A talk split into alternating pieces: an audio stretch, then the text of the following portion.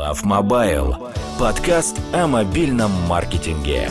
Приглашаем гостей, обсуждаем интересные проекты и инструменты роста iOS и Android приложений. Всем привет! Это подкаст Love Mobile, наш пятый выпуск. Сегодня у нас в гостях компания Bidis, а именно Геннадий Лурье, партнер Bidis и Rocket 10, и Дмитрий Чудовский, директор по маркетингу Bidis. Ребята, привет! Всем привет! Привет! С нами также Леонид Боголюбов, главный редактор Abtractor. Леонид, привет, привет! Привет!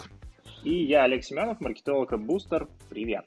На самом деле, хотелось бы начать с таких вопросов, о, ну, наверное, более общих, что такое, наверное, в целом программатик реклама, а, для кого она используется, кто ваши, ваши клиенты, ну, какая-то некая, некая водная. Ну, давайте я попробую начать. А, смотрите, на самом деле существует очень много определений этому термину в плане, что такое программатик реклама. Перед а, подкастом я поинтересовался и нагуглил более 20 определений, вот, но чтобы не, усложнять, а, как-то вкратце описать, а, программатик buying — это по своей сути автоматизированный способ закупки трафика по РТБ, то есть real-time bidding или а, формат открытого аукциона.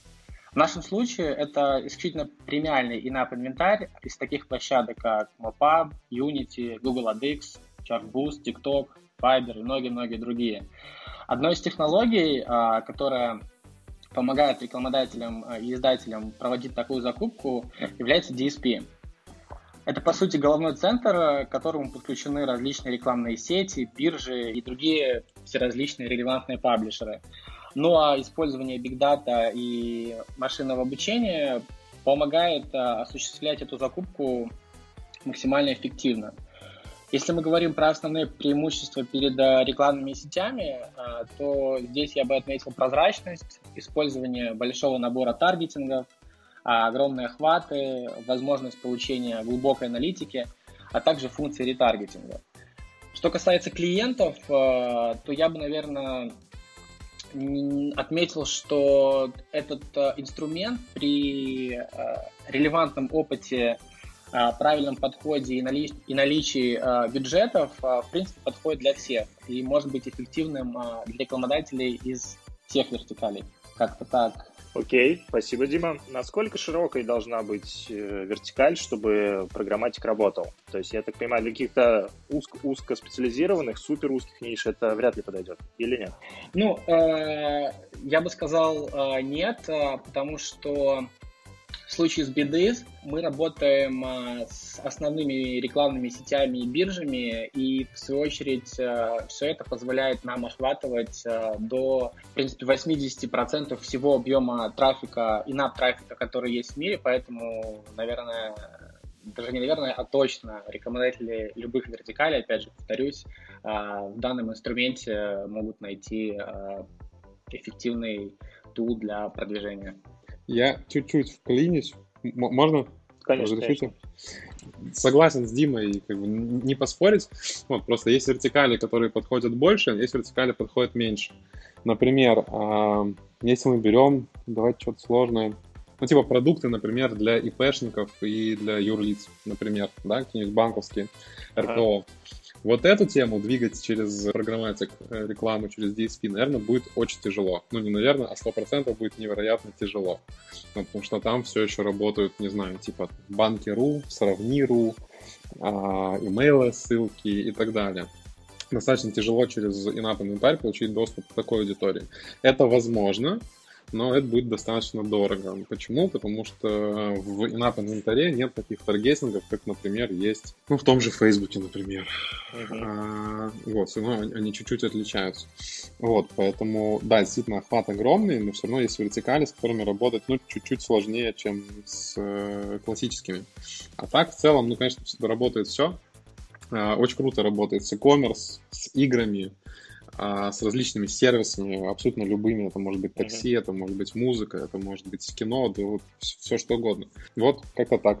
Окей, okay. а еще раз э, закрепить. Вот э, с ИПшниками э, это не сработает, если я правильно услышал, не потому, что ну, аудитория узкая, да, не потому, что ИПшников мало, как, ну, типа как геймеров, да, ну, то есть по сравнению с геймерами, а потому что просто их рынок рекламы консолидирован уже и просто в других каналах лежит. Ну, тут на самом деле две истории сразу. Во-первых, да, он консолидирован пока что. Во-вторых, их действительно настолько мало, что их просто очень сложно старгетировать. Ага. И есть инструменты, okay. через которые старгетировать их будет проще. Вот, то есть я не говорю, что это невозможно, это возможно, просто это будет mm-hmm. дорого.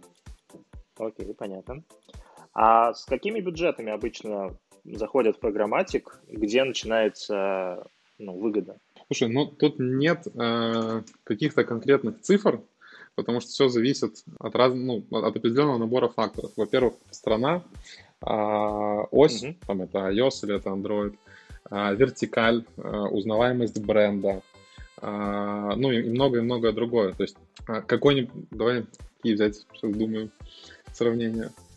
Ну, например, если мы берем какой-нибудь грубо говоря, матч 3 или Social Casino ага. в Штатах на iOS, ну, я бы туда даже ну, не лез без тестового бюджета хотя бы 25-30 тысяч долларов. Угу. Почему? Потому что эти вертикали очень сильно перегреты, особенно в Штатах. Вот, там сидят крупные игроки там разные ребята типа Product Madness, Zynga, Playtika, они выкупают аудиторию просто по максимуму. Mm-hmm. Вот, для того, чтобы с ними конкурировать, ну, нужно в это вложить достаточно много денег. Ну, вот, если мы говорим про, например, Россию и про какой-нибудь максимально узнаваемый бренд типа Озон или Яндекс Такси, А, вот, или любой другой, который на слуху, ну, цифры будут совершенно другие, это может быть там и 3, и 5 э, тысяч долларов, ну, примерно. Mm-hmm. Вот, понятно, что мы всегда рекомендуем брать бюджет с запасом. Вот у нас есть прям планки по гео, по осям, вот, то есть, естественно, на Россию лучше, чтобы это было там в идеале 10-15 тысяч долларов, которые можно спокойно потратить на обучение алгоритмов, на поиск правильных аудиторий, правильных подходов. Uh-huh. Ну вот, но это идеальная картина, но понятно, что бывают исключения. Окей. Okay. А какие-то прогнозы по CPI до начала тестов вы даете или это все просто в ходе тестов только можно понять? Мы, наверное, нет, не даем. Э, то есть есть какое-то общее понимание, ну, у нас, естественно, просто из опыта, сколько может там стоить тот или иной CPI. Ага. Просто фишка в том, что мы не ориентируемся особо на CPI мы больше ориентируемся на LTV. То есть наша задача генерировать э, нашим клиентам бабки. Вот, все просто. И деньги, они кроются не в дешевых инсталлах, они кроются как раз в платежеспособности пользователей. Поэтому, грубо говоря, даже если инсталл будет стоить 50 долларов, но этот пользователь принесет 200, mm-hmm. это круто. Вот, ну, ну вот, вот такая логика. Поэтому мы ориентируемся на LTV. И при оптимизации, естественно, тоже нам, э, как правило, клиенты сгружают свои цифры. Вот примерно какая конверсия платящих пользователей, на каком этапе воронки и так далее и тому подобное. Ну и мы с этим уже работаем. Угу. Да, тоже вытекающий вопрос, как у вас взаиморасчеты происходят? То есть это через выгрузки или вам как-то обычно шарят аналитику? Интересно по, по-разному, э, по-разному. Где-то достаточно просто пошарить доступ в WebSlyer или в Adjust, ага. вот, и там будет видно все. У некоторых ребят это не настроено. Ну, например, сейчас не буду называть имена клиентов, просто uh-huh. э, игровые клиенты, которые э, заточены на заработок от рекламной монетизации, вот, они нам делают выгрузки, потому что передавать э, там в Adjust или в Slide, ну, достаточно проблемно. Mm-hmm. Вот, поэтому они нам делают выгрузки, мы, естественно, доверяем, э, вот, и ориентируемся по ним. Окей. Okay. А вообще в вашем портфеле текущем это кто? Есть какие-то, кто-то преобладает ли, то есть там игровики или, опять же, казино или какие-то там супермассовые крупные бренды? Типа Яндекс Такси? Сейчас, сейчас я думаю, что это преимущественно сервисы и e-commerce. Ага. А у нас так получилось, что в DSP-шке клиенты, наверное, ну, типа 65 на 35, а, Америка и Россия. А, и если мы берем российский рынок, то здесь у нас ну, достаточно крупные, там, ну, опять же, тот же Озон, тот же Яндекс Такси. Вот, дальше надо смотреть. Ага. Ну, то есть у вас большая часть это ну, США клиенты, то есть две трети. Да, да. Ага. Э, вот там очень интересные ребята. Tidal — это музыкальное приложение достаточно известное. Breeze — это основной конкурент Calm. Calm — это ну, медитация, uh-huh. который там, сейчас таргетирует всех. Частично через агентство приходят бюджеты там, на Amazon, на Walmart, и это тоже очень круто. Uh-huh. Uh, Weather Channel тоже одни из очень крупных тоже с нами в Америке. Ну да, оттуда идут такие серьезные обороты, серьезные клиенты. Ну, в принципе, ну, изначально я добавлю, что как бы фокус э, продукта Bidis это изначально Tier 1, это Соединенные Штаты, поэтому то, что в нашем портфеле преобладают э, клиенты оттуда, это там не случайность, не совпадение, а целенаправленная работа в том направлении. Ладно, э, из теории давайте перейдем к дела насущные. Все понимают... Подождите, подождите, у меня еще есть по теории вопрос. Если вернуться к началу, то из объяснения Дмитрия не стало ничего особо понятнее. То есть вот если пос- посмотреть на схему программатик рекламы, там есть еще куча всяких э, SSP, DMP, бирж, там, сетевых каких-то э, рекламных а, агентств и так далее. У меня вопрос, собственно, где основная программатик магии это происходит? Ну, то есть, кроме вот real-time bidding, э, который в реальном времени производит закупки, в чем магия, почему программатик реклама там растет, э, сейчас, по-моему, она 50% рынка, там, по прогнозам 70-80, если вообще не все. В чем все-таки преимущество программатик вот такое ярко выраженное по сравнению с другими, не знаю, рекламными возможностями, тем же Фейсбуком, рекламными сетями и так далее. В чем магия программатика? Можно как-то вот в, в одном абзаце, в двух объяснить это программистам? Ген, ну, ну давай ты попробуй, да, раз у меня не получилось. Я постарался вкратце, но, видимо, не, не совсем получилось. Мне кажется, что э, в первую очередь вся магия в машинном обучении – то есть э, real-time bidding, да, прикольно, но он как бы, ну, он действительно есть везде. Там он есть и в Facebook, и в Unity. Вот, ну, в принципе, любая сейчас механизм закупки — это real-time bidding. А в программатик, если мы говорим про DSP, вот, это основная история — это машинное обучение, это предиктивная закупка. Что, подождите, подождите, что такое предиктивная вот закупка? Она... Сейчас, сейчас готов а, говорить. А, наша задача, когда мы запускаем рекламную кампанию, научить а, машинку Э, искусственный интеллект определять э, аудиторию юзеров, на которую нам необходимо таргетироваться, чтобы генерировать максимальный э, заработок для клиента. Как раз для этого мы и проводим тестовые кампании, чтобы машина собирала данные, и на базе этих данных обучалась. В первую очередь, ну, как, как происходит запуск. Вот, в самом идеальном сценарии рекламодатель делится с нами списком текущих пользователей. Выгружаются ID-шки девайсов, вот, совсем в идеальном сценарии они еще поделены на платящих и неплатящих. Вот, но это там не, не самая частая история. Вот, мы это загружаем в наш искусственный интеллект. Первое, что мы делаем, во-первых, мы отсекаем этих пользователей из рекламы. Во-вторых, э, если мы видим платящих пользователей, мы из них уже стараемся нарезать сегменты. Это делает частично искусственный интеллект сам, частично дата-сайентисты. Дальше на базе этих сегментов уже происходит э, запуск рекламных кампаний.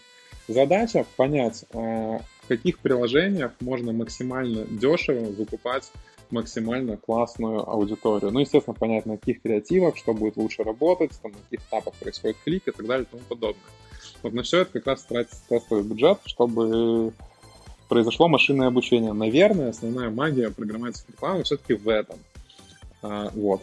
Ну а как если LTV, условно говоря, у e-commerce там на горизонте месяца или месяцев, то как вы можете прогнозировать и закупать конкретно сейчас, если LTV придет к вам через там, месяцы, и тем более, как вот мы говорили раньше, э, не в реальном времени, а там люди вам могут его выгрузить, и только тогда данные дойдут. Ну, зачастую э, у рекламодателя есть у, у, у самих предиктивные модели, и они э, понимают, что и как сработает там, буквально через несколько дней после установки, и на базе этого делятся. То есть, если мы говорим про э, ребят, которые, например, монетизируют игры через рекламу и зарабатывают с рекламы, то у них, естественно, есть тоже эти модели, которые, например, зависят от ретеншена. От ретеншена и времени проведения в игре. Вот они видят, что пришли такие-то инсталлы, пользователи там, не знаю, провели в игре ну, кто 5, кто 7 минут, э, и все, они поним... у, них, у них срабатывает алгоритм, они понимают, сколько эти пользователи принесут им денег в течение месяца, через 3 месяца и так далее. Этими данными они с нами делятся, мы можем на базе этого оптимизироваться. С e-commerce плюс-минус та же самая история. Ну, вот, естественно, там идет оптимизация не по 3, не по 2 месяца, такой возможности нет. Э, ну, в смысле, она есть, но просто слишком долгая оптимизация, слишком большие расходы на это. Вот, поэтому оптимизируемся примерно каждую неделю примерно каждую неделю, ну и, и потом подводим итоги уже в конце месяца, через 30 дней после закупки. А вот эти данные, которыми оперируют э, вот DSP, э, программатика, они обогащаются каким-то соцдемом, я не знаю, то есть полом, там, возрастом, э, чем-то еще, или вы просто ориентируетесь, вот как вы сказали, там, на айдишники устройства и как-то вот магия машинного обучения из них подчеркивает все необходимые данные? А, обогащаются, естественно. А, не везде это доступно, и тут тоже история про машинное обучение. Наша задача понять и сделать предсказание, с каким типом пользователя мы имеем дело. Зачастую приложения, например, в 95% случаев не делятся с э, сетками, с рекламными сетями, я имею в виду, там, с Mobub, например, или AdX Google. Не, ну есть фингерпринтинг, там еще какие-то технологии обогащения. Ну, э, э, ну. Не, не, это тут не то. Э, наша задача понять там, с большой вероятностью, кто перед нами, например, мужчина или женщина. И ну, что, что мы делаем? Так, мы собираем данные, у нас есть дата science, у нас есть машинное обучение. Вот, мы э, простраиваем предиктивные модели. Например, если мы видим, что у пользователя установлен, пускай будет женский календарь, да? А, ну, фло, да. Да, установлен фло, а, установлен матч 3 условный, но как бы с большой вероятностью это женщина там, в определенном промежутке э, возраста. Вот, скорее всего. То же самое, ну, такие же инструменты используем для того, чтобы понять, например, кто перед нами, мужчина а, или женщина, ну, мужчина и в каком он возрасте. Это мы зачастую собираем и анализируем сами. А матчинг идет по идентификатору устройства, правильно? Да, угу. да. И машинное обучение ищет э, источник, где наиболее дешевый вот этот айдишник присутствует. Ну, в теории его можно закупить. Э, не совсем, нет. Э, наша задача купить не айдишник, а пользователя. Ну, можно его назвать. Ну, да. да, да. То есть задача машинного обучения на основании все, все, всех данных, которые у нас есть, которые мы собрали, которые мы там пытаемся предсказать. В общем, на основании всех этих данных э, понять, в каких приложениях, где мы выкупаем рекламу, лучше всего выкупать этих пользователей, в какое время, на каких креативах, э, ну и так далее и тому подобное. Ну, а почему тогда, вот Дмитрий сказал, что премиум, э, вы оперируете премиум ресурсами, премиум источниками, ну, показываете креативы, рекламу, я так понимаю?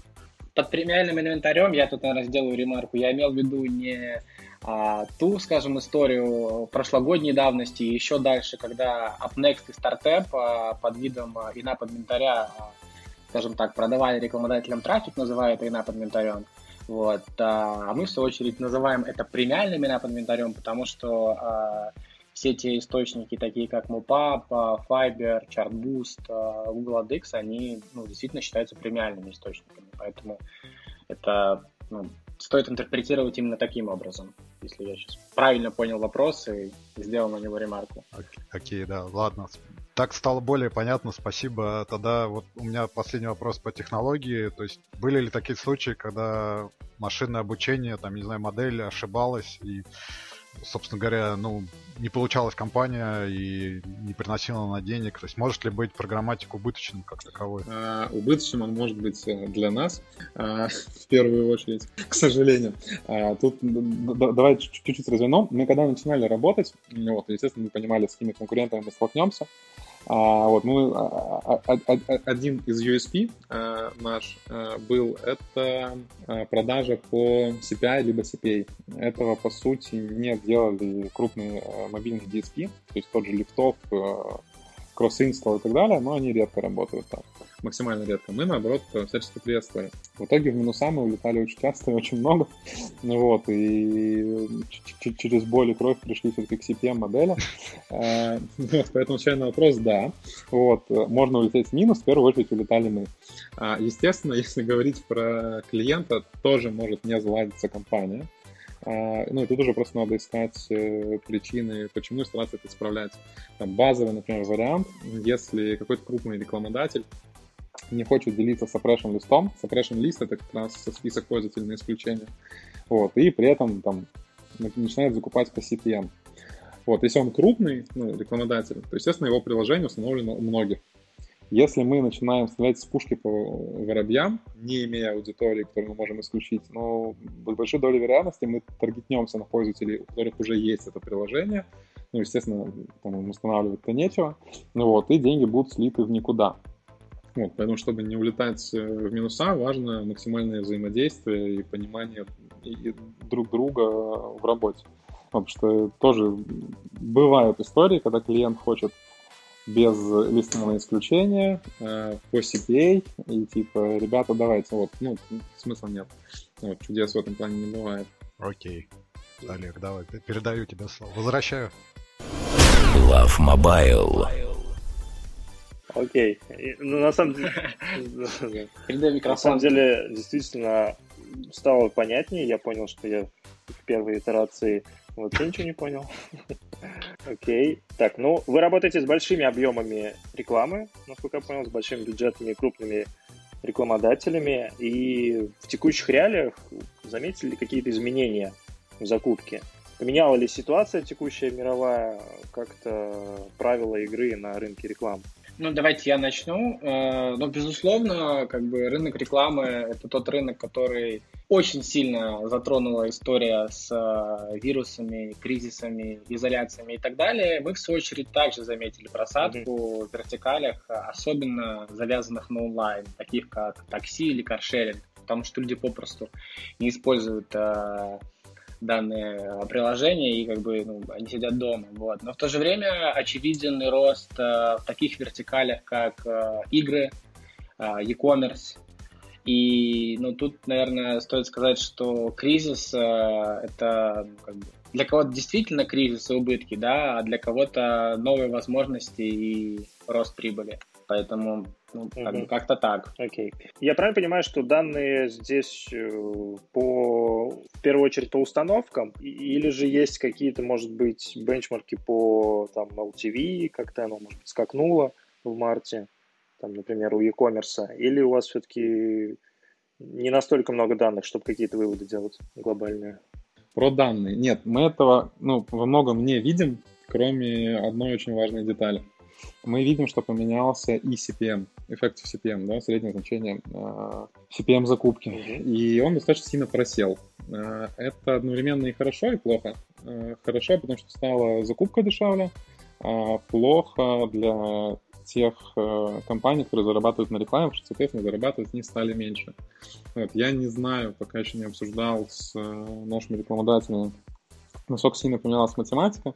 Мне почему-то кажется, что не прям сильно, потому что если и CPM просел, то как бы они плюс-минус на балансе, потому что у них закупка упала, но как бы и доход упал. Вот, но не обсуждал. Uh-huh. Вот, что касается доходов игроков на рынке, мы этого через свою технологию не видим, мы можем только судить по отчетам, которые мы читаем. Uh-huh. Но вот я думаю, что, ну, наверное, вы тоже читали, там по ну, AppsFlyer выпустил отчет, Just вроде тоже.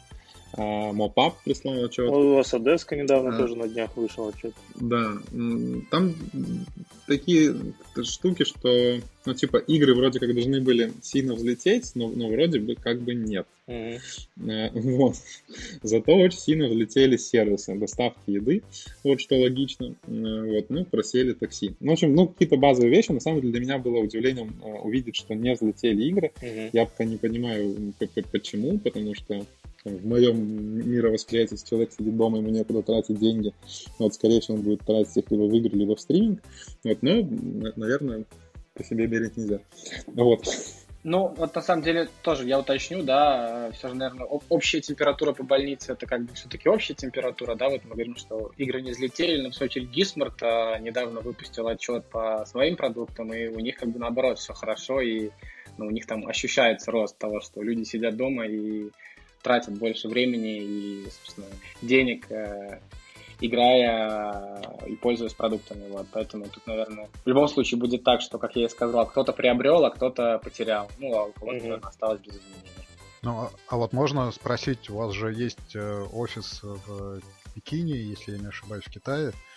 А вот если они говорят, что они уже восстановились, вы видите восстановление ECPM или там каких-то доходов э, и рекламодателей, и компаний как таковых вот в ситуации, когда рынок восстанавливается? Или там как упал ECPM, он так и оставался? Или невозможно это вообще пока сказать?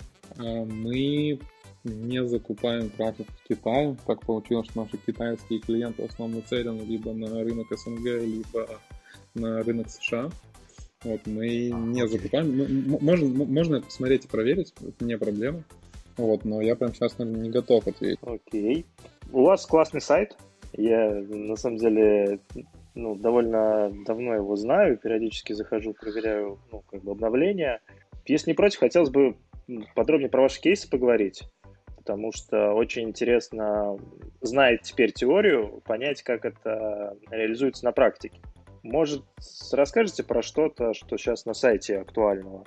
Вот вижу Joom, вижу Foodpanda, а, вижу игрушку какую-то момент. Как вот что, где самое интересное, может быть, как-то вкратце, своими словами. Ну, давайте я попробую, может быть, про Фудпанду расскажу. Или, может быть, какой-то другой кейс, который вам ближе и интереснее, что-то из нового, может быть. Ну, наверное, самое прям, если прям интересное из того, что ты озвучил, это, наверное, Фудпанда. Ага.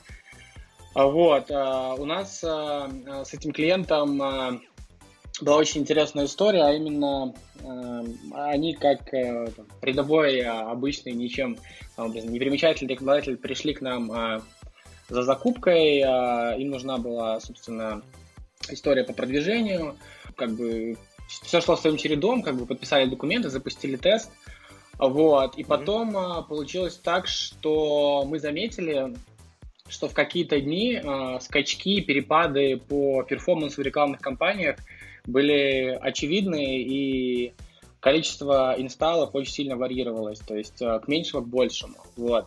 А открутив э, как бы, там, несколько недель, мы поняли, что это действительно там, не случайность, э, потому что даже несколько недель, там, в течение месяца был тест. Mm-hmm. Вот, мы э, смотрели на результаты, и после этого э, решили все же разобраться, почему такие скачки э, очень очевидны. И получилось так, что когда скачки были очевидны, дело было в том, что на улице шел дождь. Oh. И люди попросту не хотели, скажем так, э, никуда выходить и заказывали еду дома. Ну, собственно говоря, что логично. Ага. Вот, чтобы, собственно, этот э, кейс как-то применить э, к нашим рекламным кампаниям, мы сделали интеграцию с Yahoo Weather, угу. чтобы наше машинное обучение и алгоритмы понимали, когда идет дождь, и в автоматическом режиме э, выкупали больше трафика. Тем самым э, минимизировали участие человека в этой закупке и тем самым э, повышали э, перформанс рекламных кампаний. Угу. Как вообще вот эта интеграция произошла? То есть у вас настолько гибкая платформа, что можно, по сути, любой источник данных подключить, и... или же это как-то там, более в каком-то ручном режиме происходило? А, да, у нас есть э, возможность действительно гибко интегрироваться с разными источниками. В случае с погодой достаточно простая история. Ну, вот мы же подключены к э, приложениям mm-hmm. погодным. Ну, все, все, вот просто все. Мы, мы поставили себе таргетинги, вот когда таргетироваться, там, в какое время суток, в какую погоду.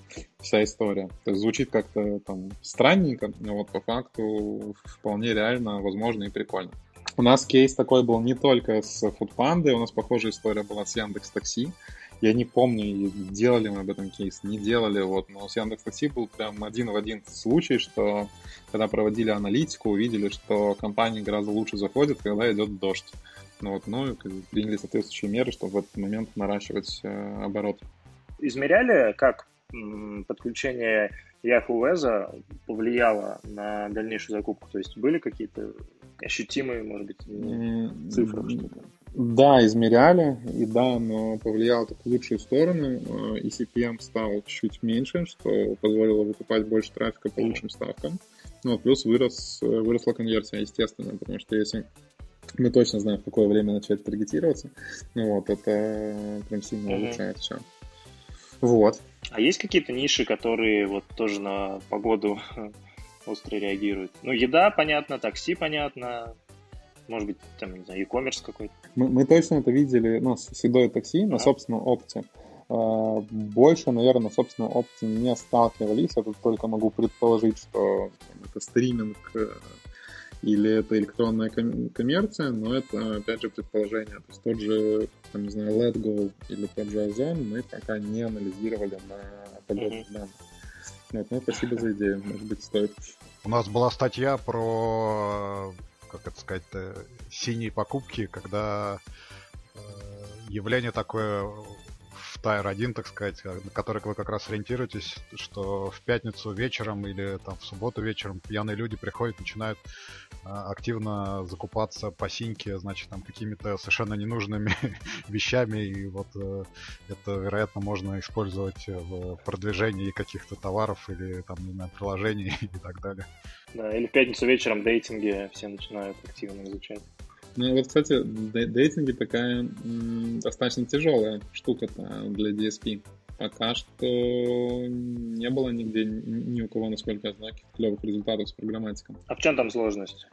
Сложно профит посчитать? Сло- сложно вытащить правильную аудиторию пользователей. Вот, очень сложно и выходит очень дорого. Не понимаю почему, честно. Мы даже э, особо не работали с дейтингами. Вот у нас ну, самый топовый клиент по дейтингу это dating.com вот продукт компании Social Discovery Ventures.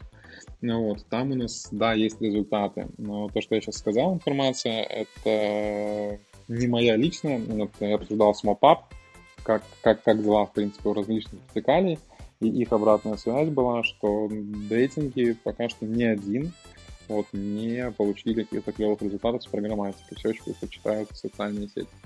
Ну, то есть даже их выгрузки для ну, там, образно говоря, построение какого-то лука лайка тоже не работает или... Пока вроде нет. Опять же, кто услышал, то, то, то, то пересказал. Вот не сталкивались на собственном опции. С дейтинг.ком у нас получается.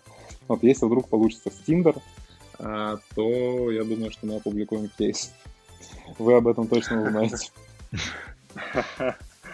Окей, но если программатик придет в дейтинг, я думаю, это будет безоговорочная победа искусственного интеллекта. И матч-то там по, по АИ тоже надо, дальше. А, так, мы разобрали фудпанду, мы заодно пообщались о дейтинге, о том, как это там пока что еще не работает. Ну, наверняка э, интересно будет слушателям послушать про social казино. Такая ниша очень популярная э, среди рекламодателей, конкурентная. А, есть ли у вас тут что-то интересное, что, ну, какие-то, может быть, особенности, или же это такой более стандартный кейс, когда заливается аудитория, алгоритмы оптимизируются, и там по CPA вы работаете с рекламодателем? Ну, наверное, из того, что прям э, у нас получилось интересно и хорошо, это кейс Summer Games, продуктами, если я не ошибаюсь, Blackjack и Покерист. Сотрудничаем мы с э, ребятами довольно давно. Они, если я не ошибаюсь, Гена поправит, э, в принципе, наверное, одни из самых первых, mm-hmm. кто на себе испытал все возможности нашей платформы. Ну, это идет действительно ну, у нас, получается, по кейсам, потому что у вас на VC, вот я вижу, в октябре вышел как раз с ними кейс, с Kama Games. Ну, я бы, да, он, он сперва вышел у Леонида, а, за что ему большое спасибо, и его ага.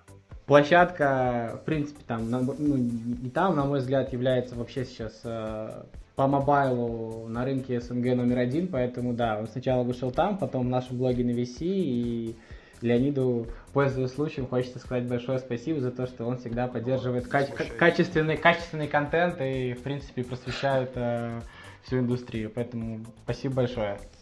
Дим, а тебя тоже за рекламу платят, да? А, нет. Не, на самом деле все круто, спасибо, просто хотел подшутить. Ну, что касается, ну, что касается Kama Games, да, ну, тут, наверное, все дело в креативах, подходах, а, в том, что там на новые фичи, новые креативы, в том, что есть особенности на продвижение social casino на бирже Google AdX, так как ну, social casino зачастую смешивают с гэблингом. Ну, такие площадки, как Google AdX, очень строго к этому относятся, поэтому, да, там, прежде чем мы начинали, это была ручная модерация, это там, убеждение ту сторону в том, что мы э, не про то, чтобы там обмануть людей, а наоборот э, дать людям э, как бы возможность попользоваться качественным продуктом. Ну, какие-то, наверное, такие особенности я прямо сейчас так и не вспомню. А креативы Playable, да, у вас э, здесь лучше всего работает? А мы, если, если, если мы говорим сейчас про непосредственно Social Casino, то э, ну, лучше всего у нас э, заходил э, Playable, безусловно. Вот, э, также хорошо показывали себя видеокреативы. Вот, э, interstitial баннеры тоже довольно неплохо перформили. Вот, ну, наверное, как-то так. Можно влезу? Вот, Scamma Games э, очень э, большой процент успеха был в том, что мы правильно использовали. Э, header bidding — это ну, относительно уже новая рекламная технология, которая дает возможность паблишерам принимать э, несколько ставок э, на инвентарь одновременно. А, в этом есть плюсы и минусы. Плюсы, в первую очередь, для паблишеров, они могут э, больше контролировать э, аукцион, больше зарабатывать, потому что они не привязаны к водопаду аукциона э, второй цены. А, вот, минусы, они как бы есть для нас, а не для паблишеров, э, потому что можно за один и тот же инвентарь заплатить э, дважды, трижды, и это будут абсолютно разные деньги. Вот, это не прикольно. Но а, чтобы эффективная закупка, а, мы просто разработали, опять же, алгоритмы на базе нашего машинного обучения, который позволяет играть с бедами а, в различных приложениях, на различных креативах и уже делать из этого выводы, как нам подешевле закупить э, аудиторию, что для этого нужно. Ну вот, поэтому по максимуму в случае с Kama Games мы играли с бедами, мы старались выставить высокие беды, чтобы выкупать э, сразу клевую аудиторию. Mm-hmm. Вот, это такой один из ключевых моментов успеха. Зря мы начали про header bidding. У меня вопрос тогда, чем все-таки это отличается от медиации, когда на тот же показ э, претендует несколько рекламодателей и получает самый дорогой. То есть почему header bidding, а не медиация? Uh, ну, если мы говорим про классический водопад, то это аукцион второй цены. То есть там невозможно выкупить. Ну, по, сути, модели закупок аукцион второй цены и header bidding. По сути, это сейчас две основные модели закупок. Ну вот, аукцион э, второй цены — это э, история, где побеждает самая высокая ставка, но в итоге она переплачивает предыдущую самую высокую на один цент всего лишь. В случае с header bidding э, побеждает, грубо говоря, любая высокая ставка. То есть э, есть, не знаю, тысяча пользователей, Unity хотят их купить за 20 долларов, мы хотим их купить за 25 долларов, не хочет их купить, там, не знаю, за 15. Но вот, грубо говоря, мы все можем их купить. Ну, то есть во втором сценарии можно на этого же пользователя три раза продать, да? Эту переплату. Да, хоть 10 раз э, по разным ценам, и это паблишерам очень выгодно. А как вы работаете с креативами? А, то есть вы сами делаете, у вас отдел а, там, продакшн какой-то внутренний, или креативы это от, от рекламодателей? Тут, Ген, давай я скажу. Э, что касается креативов, mm-hmm. то да, мы их делаем сами. У нас порядка, если не ошибаюсь, 10 дизайнеров, э, которые разрабатывают как обычные статические баннеры, так и видео с плейбл креативами. То есть, э, говоря про сотрудничество с рекламодателями, полностью весь продакшн а, остается за нами. Да, мы прислушиваемся, и если есть такая необходимость, а, можем работать по а, баннерам рекламодателя, но как бы как приоритет у нас, собственно говоря, все свое. Вот, мы этим очень гордимся и ну, рады, что получается делать это эффективно, а то, что все это, в свою очередь, э, бесплатно для рекламодателя, ну, такая приятная плюшка, которую, э, за которую нам также часто говорят спасибо. А расскажите, раз уж мы про креативы заговорили, вот про кейс Moments, по-моему, у вас есть прекрасные... А, визуаль... визуальные новеллы. Визуальные эротические новеллы, которые я даже, про которые я написал да, да. канал наш. Мы видели. Это, там насколько был успешный кейс э, переноса вот китайского продукта на российские или Тайр-1 рынки. Потому что там, ну, очень странные были, конечно, креативы как таковые, когда там девушка, застав э, своего молодого, видимо, человека постели, был выбор там э, а, присоединиться к ним или, соответственно, порвать. Было очень, конечно, смешно. Великий султан ставил, да, видимо? Ну, видимо. То есть, ну, первый вопрос, насколько удачным прошел перенос вот этой китайской китайских эротических новелл в нашей реалии, а во-вторых, какие все-таки реально лучшие креативы там сыграли, если есть такие данные. А, ну, смотрите, а, что касается переноса в наши реалии, то по поводу кейса с вот по поводу вот этих визуальных новелл, а, я скажу, что, опять же, если я не ошибаюсь, то ну, то гео, точнее не то гео, а, конкретно по этому продукту основным рынком были Штаты, и мы закупали э, трафик только в Штатах, вот. Однако я могу сказать, что у нас сейчас есть что-то похожее на Moments, а, компания, она менее известная, и сейчас даже не скажу название ее. Да их там много, Тут, да. Тоже правда, вот, но могу сказать, что данный жанр заходит в России, и, ну, опять же, там, ввиду этой изоляции каждый тешит себя как может, а тут как бы, ну, такой довольно, нестандар... довольно нестандартный жанр, который э, там, многим нравится и приходится по вкусу. Вот. Я на самом деле я шучу, вот по, по конкретно этому кейсу данных России нет. Э, единственное могу сказать, что в Штатах, да, э, безусловно, это зашло. Ну, собственно говоря, поэтому мы этот кейс написали, так как ну, было что показать и о чем рассказать. Love Mobile. А были какие-то, вот в данном случае вопросы от э, там Google AdX там и прочих рекламных сетей, которые видимо, не очень хорошо относится к, к такому контенту. Насколько я помню, нет. А, на самом деле, вся вот эта история по креативам а, этой игры, она тщательно согласовывалась с рекламодателями, и как бы как, как для них, так и для нас лишний раз попадать под такого рода санкции, тем более с контентом под галочкой а-ля adult не хочется, вот, поэтому, ну, там все было довольно провокационно, но в рамках разумного, поэтому... Да, окей, окей. Поэтому, поэтому скорее я бы сказал нет.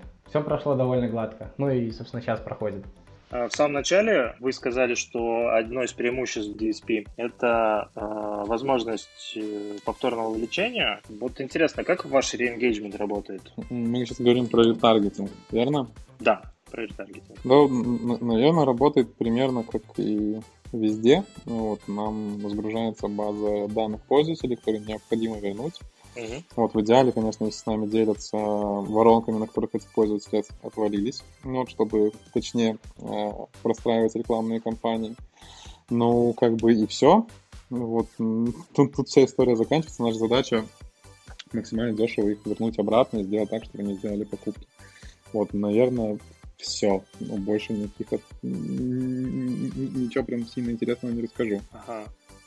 А ретаргетинг работает вот э, именно на e-commerce или там, не знаю, можно игры ретаргетить или там? Конечно, можно. У, у, у нас же э, Scamma Games, э, вот, то, то, то, то, то, что рассказывал э, Дима, это был ретаргетинг. Э, это был, были ретаргетинговые компании, они все очень круто показали. Э, вот там у нас получилось сделать э, ROAS в районе 250, я точно не помню сколько процентов, но плюс-минус 240-250. Ну, вот это клево. Если быть точнее, 247. Я загуглил. E-commerce тоже работает очень круто. Один из примеров у нас это Озон. А, цифры разглашать не буду, не могу. А, вот, но тем не менее, вот, э, часть нашей компании идет на re-engagement, и получается очень круто, ребята довольны. А если как бы логику отследить, я не очень понимаю, то есть ну, человек может совершить покупку, но если он заходит в игру, которую он когда-то однажды уже бросил, то э, ну, в моем понимании он вряд ли там станет э, тратить больше денег и тратить вообще денег там. Хотя я, конечно, не показатель, но я вообще деньги в играх не трачу. Но а, да, тут, тут, тут, тут, прости, прости, что перебиваю, да, я тут не сказал важно, очень важны гиперссылки с э, какими-либо плюшками. То есть, если мы говорим про игру, нам необходимо вернуть человека, э, чтобы он заново начал заносить э, деньги, мы должны ему дать какие-то плюшки. А, в зависимости от тех воронок, где люди отвалились, вот, мы же выбираем, какие плюшки мы даем. Ну, естественно, совместно с рекомендателем через гиперссылку. А, если человек установлено приложение, он может перейти по ссылке, там, не знаю, на баннере будет написано, там, вернитесь в игру, мы тебе подарим 10 тысяч монет, реально переходит по этой ссылке, ему реально капает 10 тысяч монет, все, человек купился заново. Условно так. Продался. Ну, типа того. Продался. Вот, с e-commerce, с e-commerce э, работает то же самое прекрасно, но если мы говорим про процент скидки, ну, вот такая тема тоже есть для привлечения пользователей и тоже работает очень даже хорошо. А вы с Озоном же напрямую работаете? Да, конечно. Или через напрямую, да? А я правильно понимаю, что вот у такого рода игроков, там, крупные e-commerce, прям супер крупные бренды, они вообще льют только через DSP или только, только через программатик? Или Нет. как-то, Нет. Там, может, какие-то внутренние есть? А, обычно все крупные игроки, включая а, Озон, естественно, вот в первую очередь закупают соцсети. А, Facebook, Google. Это прям стандарт рынка, а, не знаю, на Западе, в России, везде. А, И под это заточена основная закупка, основные бюджеты. DSP-шки, а, естественно, да, они входят в А, ну у я партнеров, понял, здесь но- только но- с сетями, с рекламой. да, но типа это там, не, не самый большой бюджет на Facebook уходит гораздо больше. Просто в чем э, плюс Понял. работы с э, клиентами здесь э, в России, ну и в СНГ в целом, вот, то, что помимо DSP мы еще можем с ними работать как агентство и закупать в Facebook. Вот, если там будет интересно, я про- дальше могу рассказать, почему вообще в России это можно, в Штатах, скорее всего, нельзя. Вот, но не суть.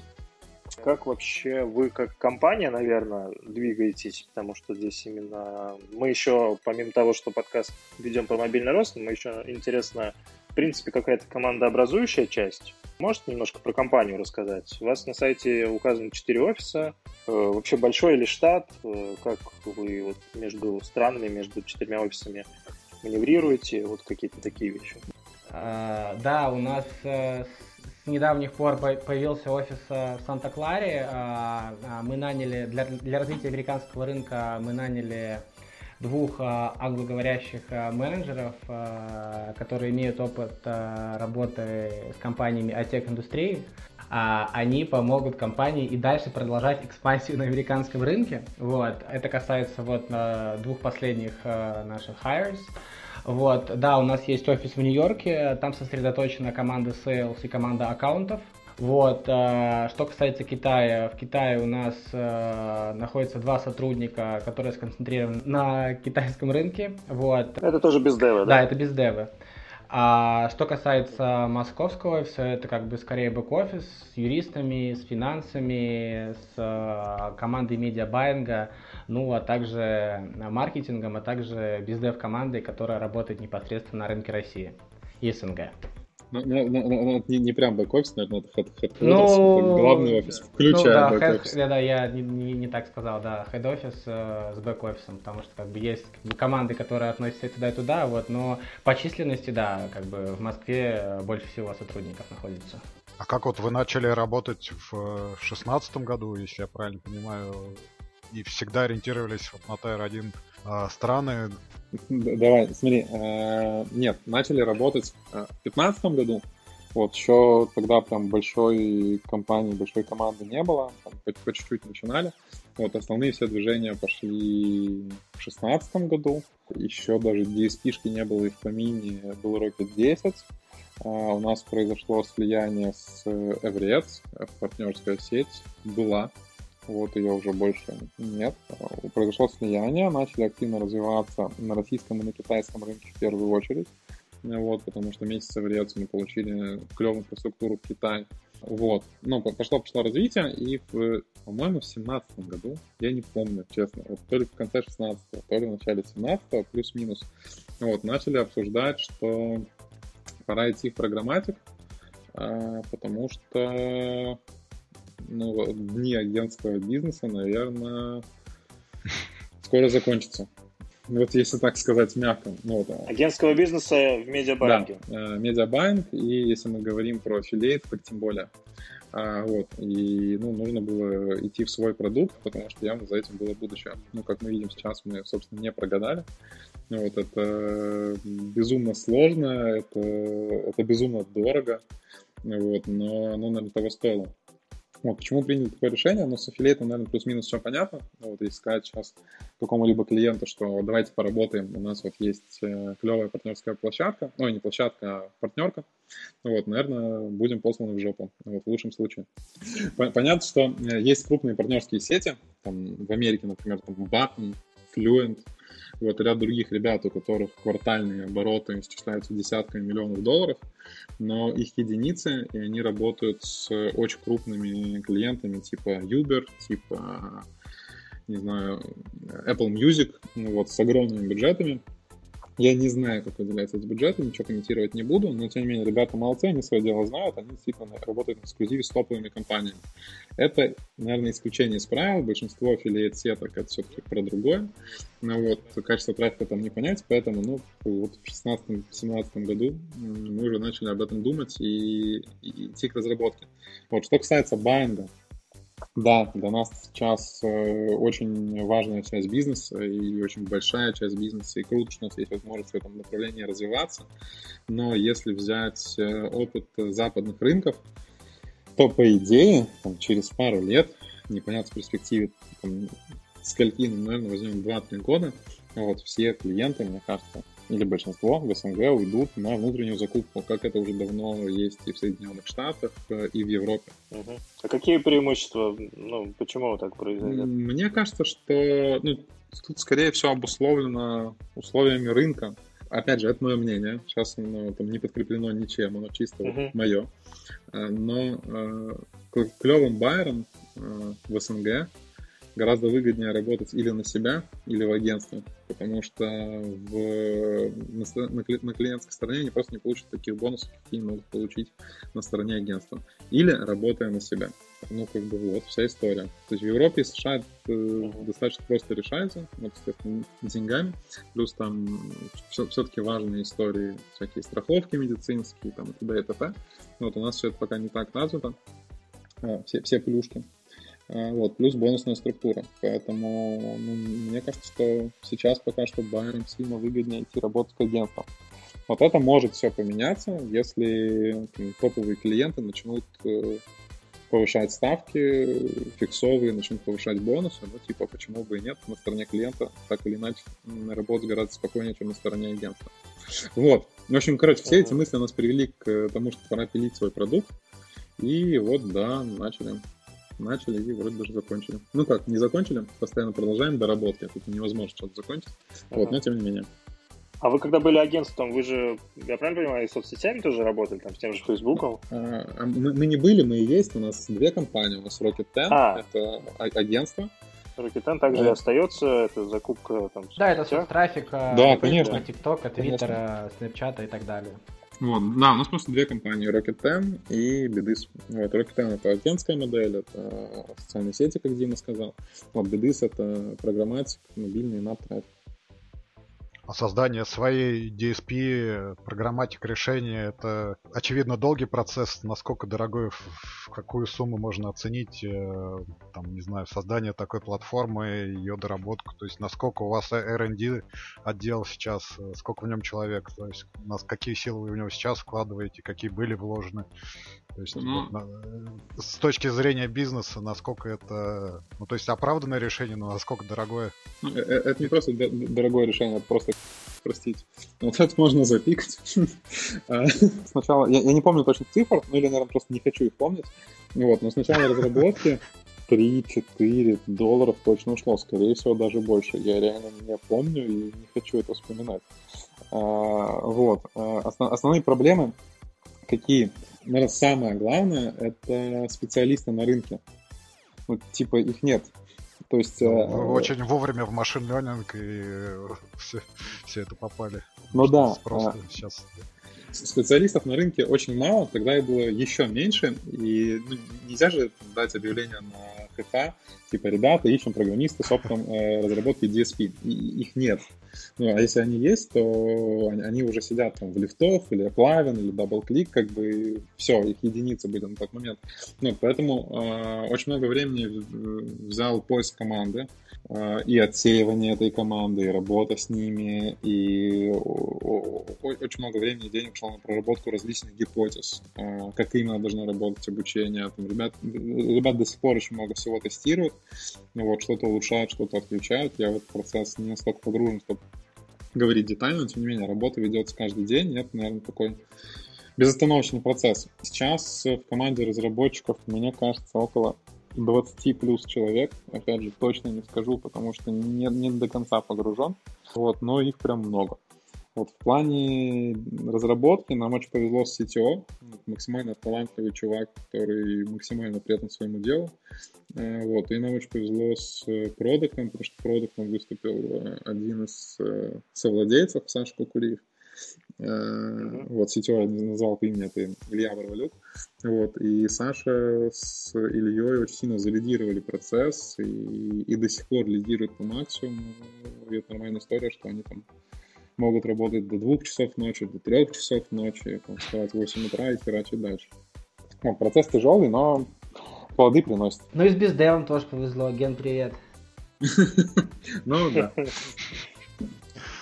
А сколько всего человек в компании? То есть 20 плюс-минус разработчиков, CTO, там э, технические специалисты. А всего сколько в компании человек работает? Я сейчас не, не готов сказать конкретно про ну, Бедыс. Я, наверное, могу сказать э, суммарно про, про Rocket Tank плюс Бедыс. Вот, это около 130 человек плюс-минус. Вот, точно не вспомню. А вы в одном офисе или вы... Нет. Ну, он... форм... Деление между компаниями формальное или реальное? Где-то формальное, где-то реальное. То есть зависит от отдела. Например, американский офис — это исключительно бедыс. Мы там не продаем агентство вообще. Ребята, которые находятся там, занимаются только DSP-шкой, только продажами, аккаунтингом клиентов, вот, которые на DSP. Все. А финансы ну, занимаются этой темой другим. Юристы, наверное, тоже и тем, и другим. Аккаунт-менеджмент, ну, про штат сказал, в России совмещают. бездевы совмещают. Продукт, он же основной партнер, ну, понятно, совмещает, но все-таки приоритет на DSP. Все программисты исключительно DSP. Вот, э, в Rocket там, иногда ссылают одного-двух человек на месяц что-то исправить, вот, и забирают обратно. Вот, ну, как-то так. Если говорить про юридическую структуру, это две разные компании. А, вот, но нам это важно, естественно, показывать э, обороты в, в обеих компаниях, показывать рост для будущих инвестиций, ну и т.д. и т.п. Так, ну остался маркетинг. А, я как маркетолог, мне особенно интересна эта часть. Ну, вообще, у вас так получается, что Бедыс — это, по сути, такой очень крутой апсел агентского направления. То есть вы можете говорить, что давайте вы, мы вам там закупим трафик, а у нас еще есть разработка своя, не хотите ли попробовать там Сейчас, я, я вот тут вклинюсь. Что-то серьезное. Тут, короче, зависит от гео. В России это примерно так и работает. Ага. Типа, мы клево делаем ага. Facebook, а давайте еще попробуем нашу DSP-шку, потому что э, наши российские коллеги очень сильно набили шишек с э, инапом, в кавычках, там Upnext, Startup и вот прочее. Ага. А, и когда они слышат слово inap и программатика, они очень скептически настроены, поэтому скорее приходится заходить через вначале агентский бизнес, через клевые соцсети, и только потом говорить, а вот у нас есть технология. Вот. И абсолютно по-другому работает в Америке где там про агентство слышать не хотят, а вот DSP-шка, да, круто. И только после того, как, не знаю, полгода отработали DSP, можно заикнуться про агентство. Ну, наверное, потому что рынок DSP не такой, не так перегружен решениями. Или же... Где, в России или в Штатах? О, нет, в США. В США, да нет, там достаточно решений. Э, вот их, в принципе, конечно, на, весь мир их не так много, клевых. Ну вот, но достаточно. Mm-hmm. Там Bizvox, лифтов, CrossInstall. Ну, а с чем связан интерес вообще США, э, интерес США к DSP? Они просто выросли, они созрели уже да. Да. То есть они, им не надо ничего продавать, они уже понимают, что это такое, да?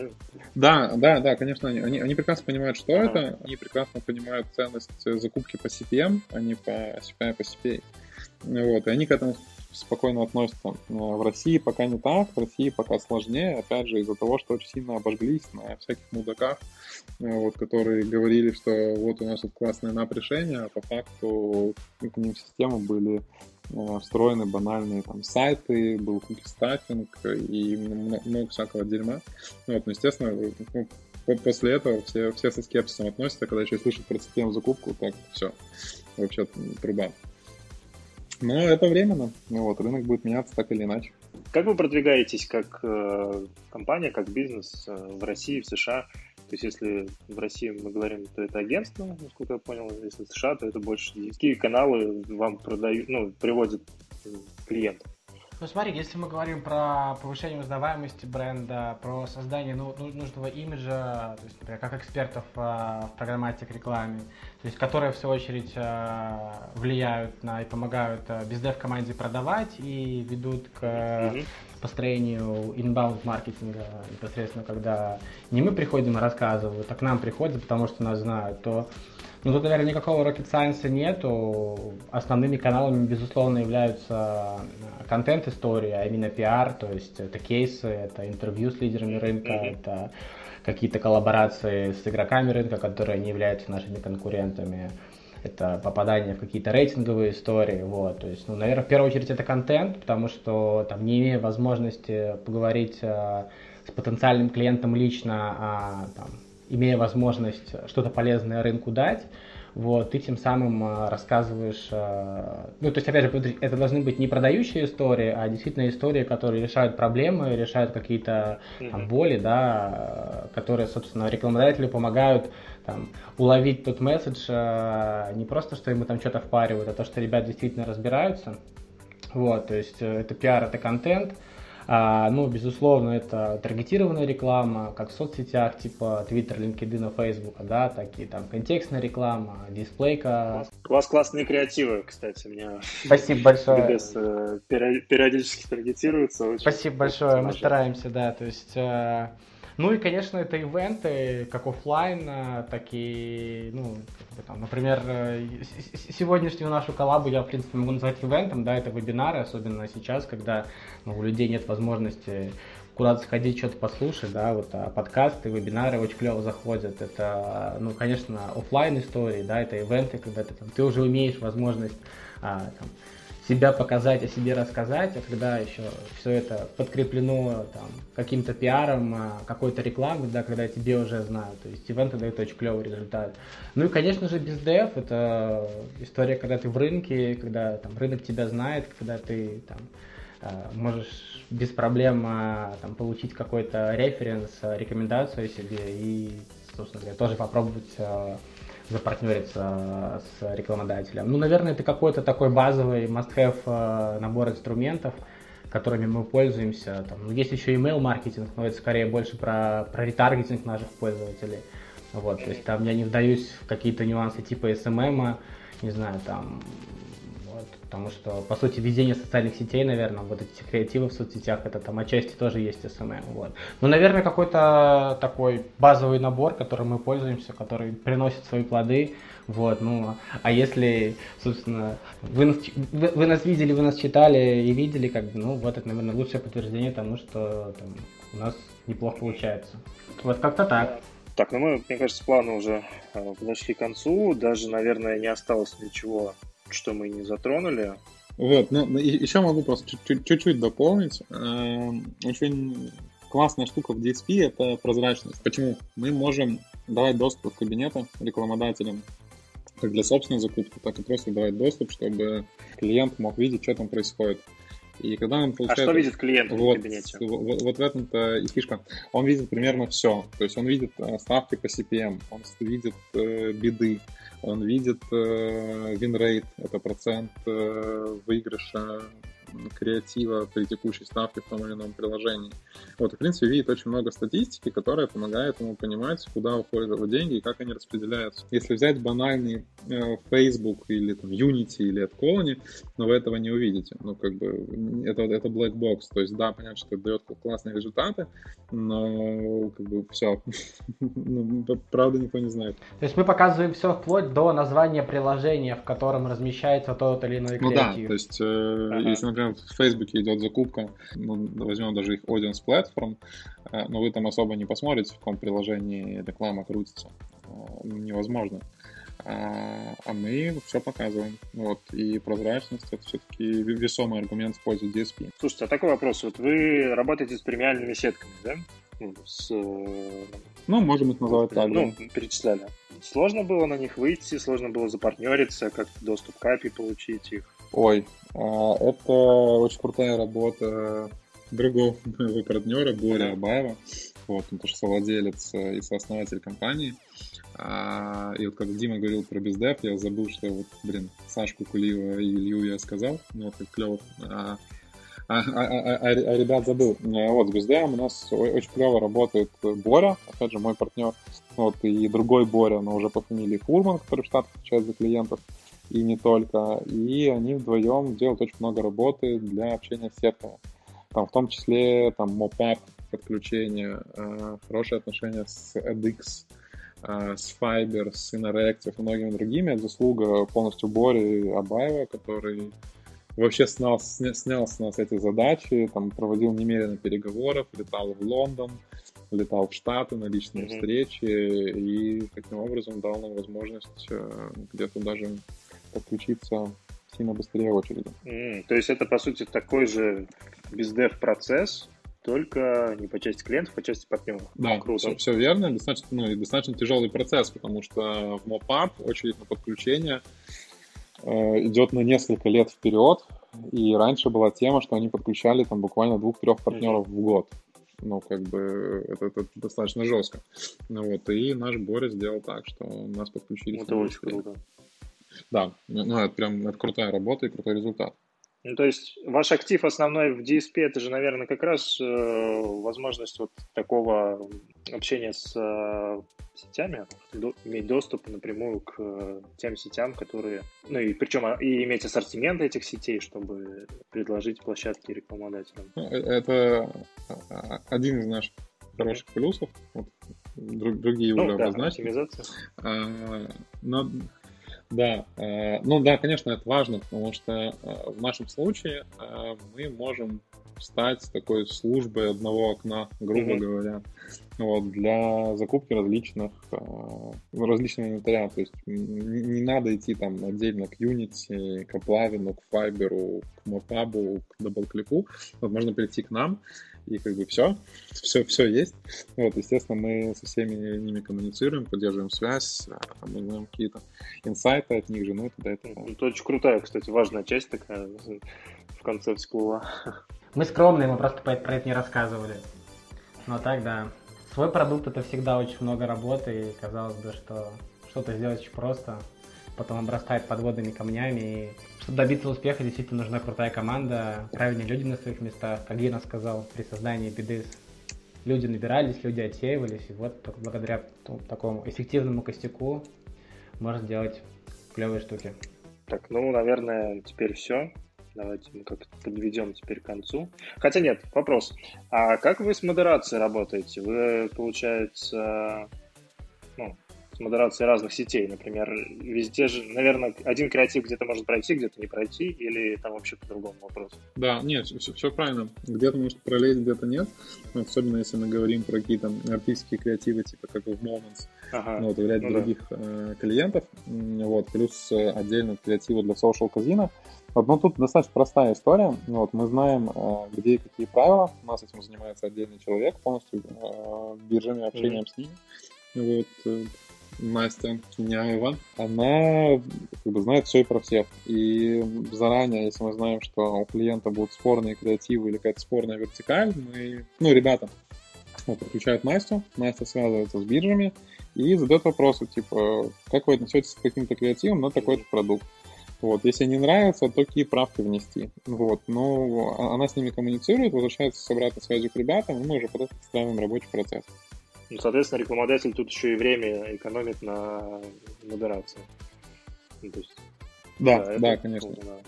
Стараемся, вот, спасибо. Супер. Я так рассказываю, рассказываю, у нас при, при, прикольная команда. Интересные люди. Э, ребят, спасибо большое, было очень интересно. Э, помогли, помогли разобраться с тем, что такое вообще программатик, стало понятней. Понятно, почему все чаще говорят, что программатик — это будущее, есть э, предпосылки к этому. Вам успехов в том, чтобы ваш бизнес рос и все больше стран открывалось для вас. Спасибо, что пришли к нам на разговор. Спасибо, что позвали, да. Спасибо большое. Клевые вопросы. Было очень приятно. Очень интересно было пообщаться. Вам тоже всяческих успехов. Э, будем рады погостить у вас снова. Приглашайте. Спасибо. Окей, спасибо. До свидания. Все, спасибо. Счастливо, ребят. Love Mobile. Подкаст о мобильном маркетинге. Приглашаем гостей, обсуждаем интересные проекты и инструменты роста iOS и Android приложений.